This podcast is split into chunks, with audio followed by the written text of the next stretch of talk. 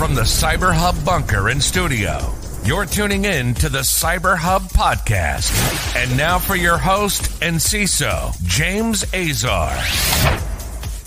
Top of the morning to all of y'all, security gang, and welcome to another episode of the CyberHub podcast practitioner brief. James Azar here with the latest. It's Tuesday, December thirteenth, twenty twenty-two, what many of you will call the December Patch Tuesday or the last Patch Tuesday of this year. Now, we'll have more on that later, uh, either today, tomorrow. I'll be kind of sharing a bunch of stuff, so tune into our Twitter page and our LinkedIn page. As stuff comes out tomorrow morning, we'll do an entire show, as I typically do, on Wednesdays after Patch Tuesday, talking about the whole slew of patches that come out. But no one uh, is, is as excited for Patch Tuesday as the vulnerability management team and risk team, who are uh, enjoying their cup of coffee this morning Um, and getting ready for a chaotic December um, as we get ready to address all of those challenges. Before we get into this morning's program, though, there's my double espresso. Whatever y'all are drinking this morning, I hope you enjoy it. Coffee cup cheers. I want to kick off this morning's show with Fortinet shipping an emergency patch for already exploited V P N flaws.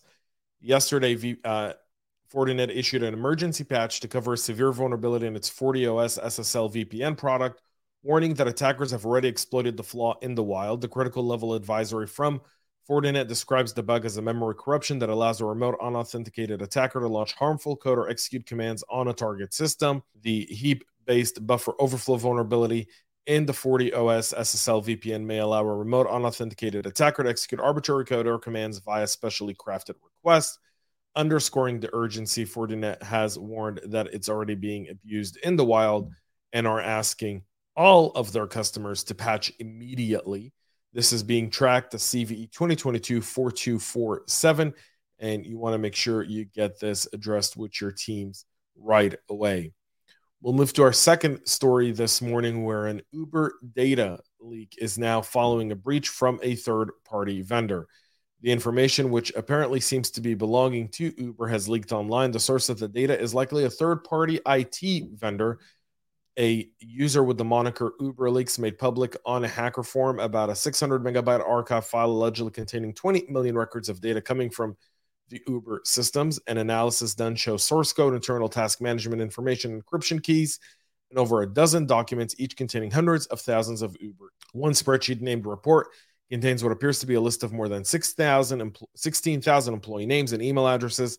Another spreadsheet named Users contains the emails, names, email addresses, and employee I D of over five thousand people.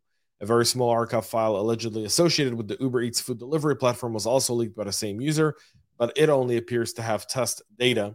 Uber confirmed in September that a threat actor had accessed internal tools after an external contractor's account was compromised. Um, however, th- this one seems to be uh, attributed to uh, Teqtivity, I believe, software provider, um, noting that the uh, attacker also leaked an eighteen megabyte and a twenty-five megabyte archive file allegedly containing data associated with Teqtivity and travel management company Trip Actions. These archives appear to contain source code as well. According to Teqtivity, uh, the investigation is ongoing, but so far it has confirmed that the exposed file includes device information such as serial number, make and model, and technical specs, as well as user information including first and last name, work email addresses, work location details. The firm says it doesn't collect P I I like home addresses, government identification numbers, or banking information. This is still getting investigated, obviously, but not good news for Uber. Twitter is also confirming that the uh, data leak over the weekend is actually from something they've already reported in twenty twenty-one. Twitter confirmed that the recent leak of millions of members' profiles, including private phone numbers and email addresses, was the same data breach disclosed in August of twenty twenty-two. Twitter says its incident response team analyzed the user data leaked in November of twenty twenty-two and confirms it was collected using the same vulnerability before it was fixed in January of twenty twenty-one. Um, as soon as we became aware of the news, Twitter I R team compared the data in the new report to data reported by the media. The comparison determined that the exposed data was the same in both cases. So nothing new there, just someone potentially trying to uh, use the uh, popularity and the fact that Twitter is obviously in the headlines um, to try to capitalize on old data and, and potentially get someone to pay them for it. VMware is dealing with a new Python malware that backdoor into their VMware ESXi servers for remote access. The undocumented Python backdoor targeting VMware ESXi servers has been spotted, enabling attackers to execute commands remotely on a compromised system. The virtualization platform commonly used in enterprise to, ho- to host numerous servers on one device while using C P U and memory re- resources more effectively.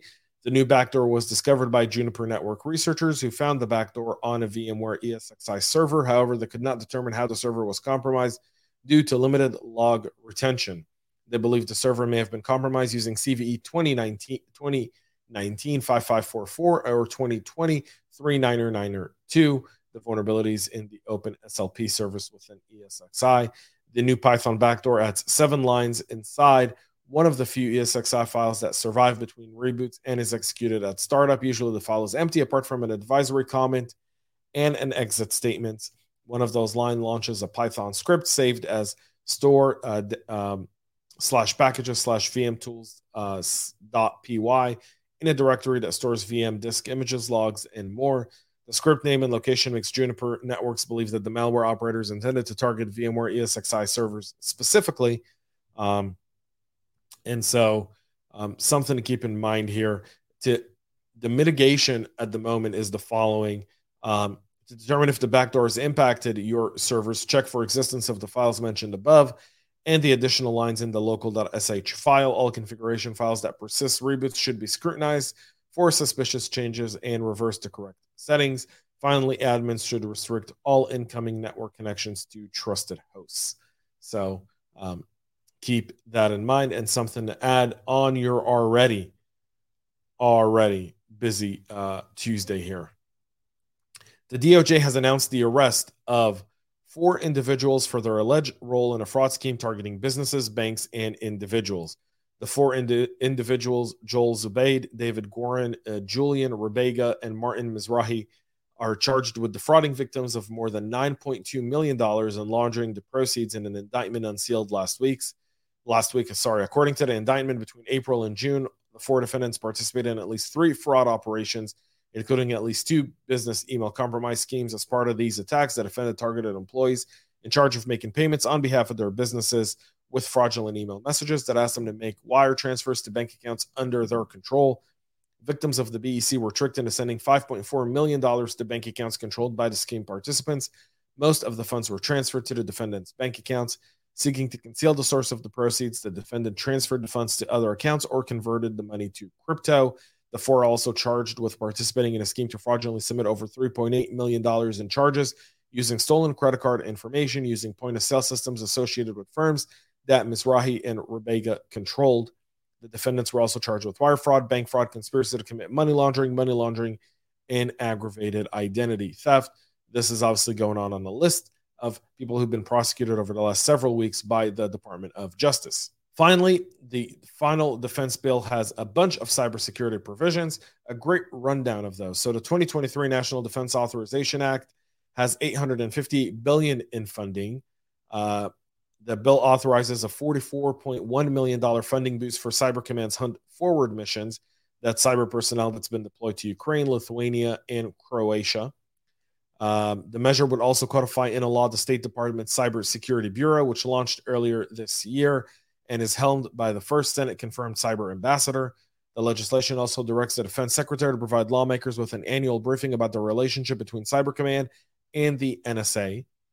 The N D A A would also create an Assistant Secretary of Defense for Cyber Policy position at the Pentagon, something this administration had previously objected to. The bill also provides Cyber Command new powers to conduct offensive digital operations with presidential approval in response to an active, systematic, and ongoing attack against the U S. So this is active cyber defense at this point in offensive operations, preemptive operations. The policy roadmap directs the intel community to maintain a detailed list of foreign spyware vendors that pose a potential counter uh, intel threat to the U S, and grants the Office of uh, D N I, the Director of National Intelligence, the power to prohibit spy agencies from using or purchasing such software.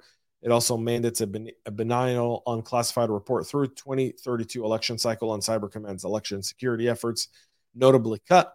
was a proposal to designate systematically important entities to the most vital U S critical infrastructure that would have required operators to enact strong digital security standards and share threat intel with government in return for federal support. This was part of the Cyberspace Solarium Commission recommendation that did not make it into this bill. That's it for our show this morning. Tomorrow, we'll be back to cover everything going on on uh, Patch Tuesday. Good morning, Nabab. Top of the morning as well. And thank you. Happy holidays to all. Just, you know, a few days from Hanukkah, a few short days from Christmas, and hopefully nothing crazy happens in this time period. We'll bite our tongues um, so that everyone can enjoy a holiday this year. Thank you all for tuning in. Please make sure to subscribe and follow us on your favorite podcast listening platform and on your favorite social media platforms. Till tomorrow, have a great rest of your day and stay cyber safe. We love feedback, so make sure to connect with us on social media and subscribe to our podcast on your favorite podcast listening platform.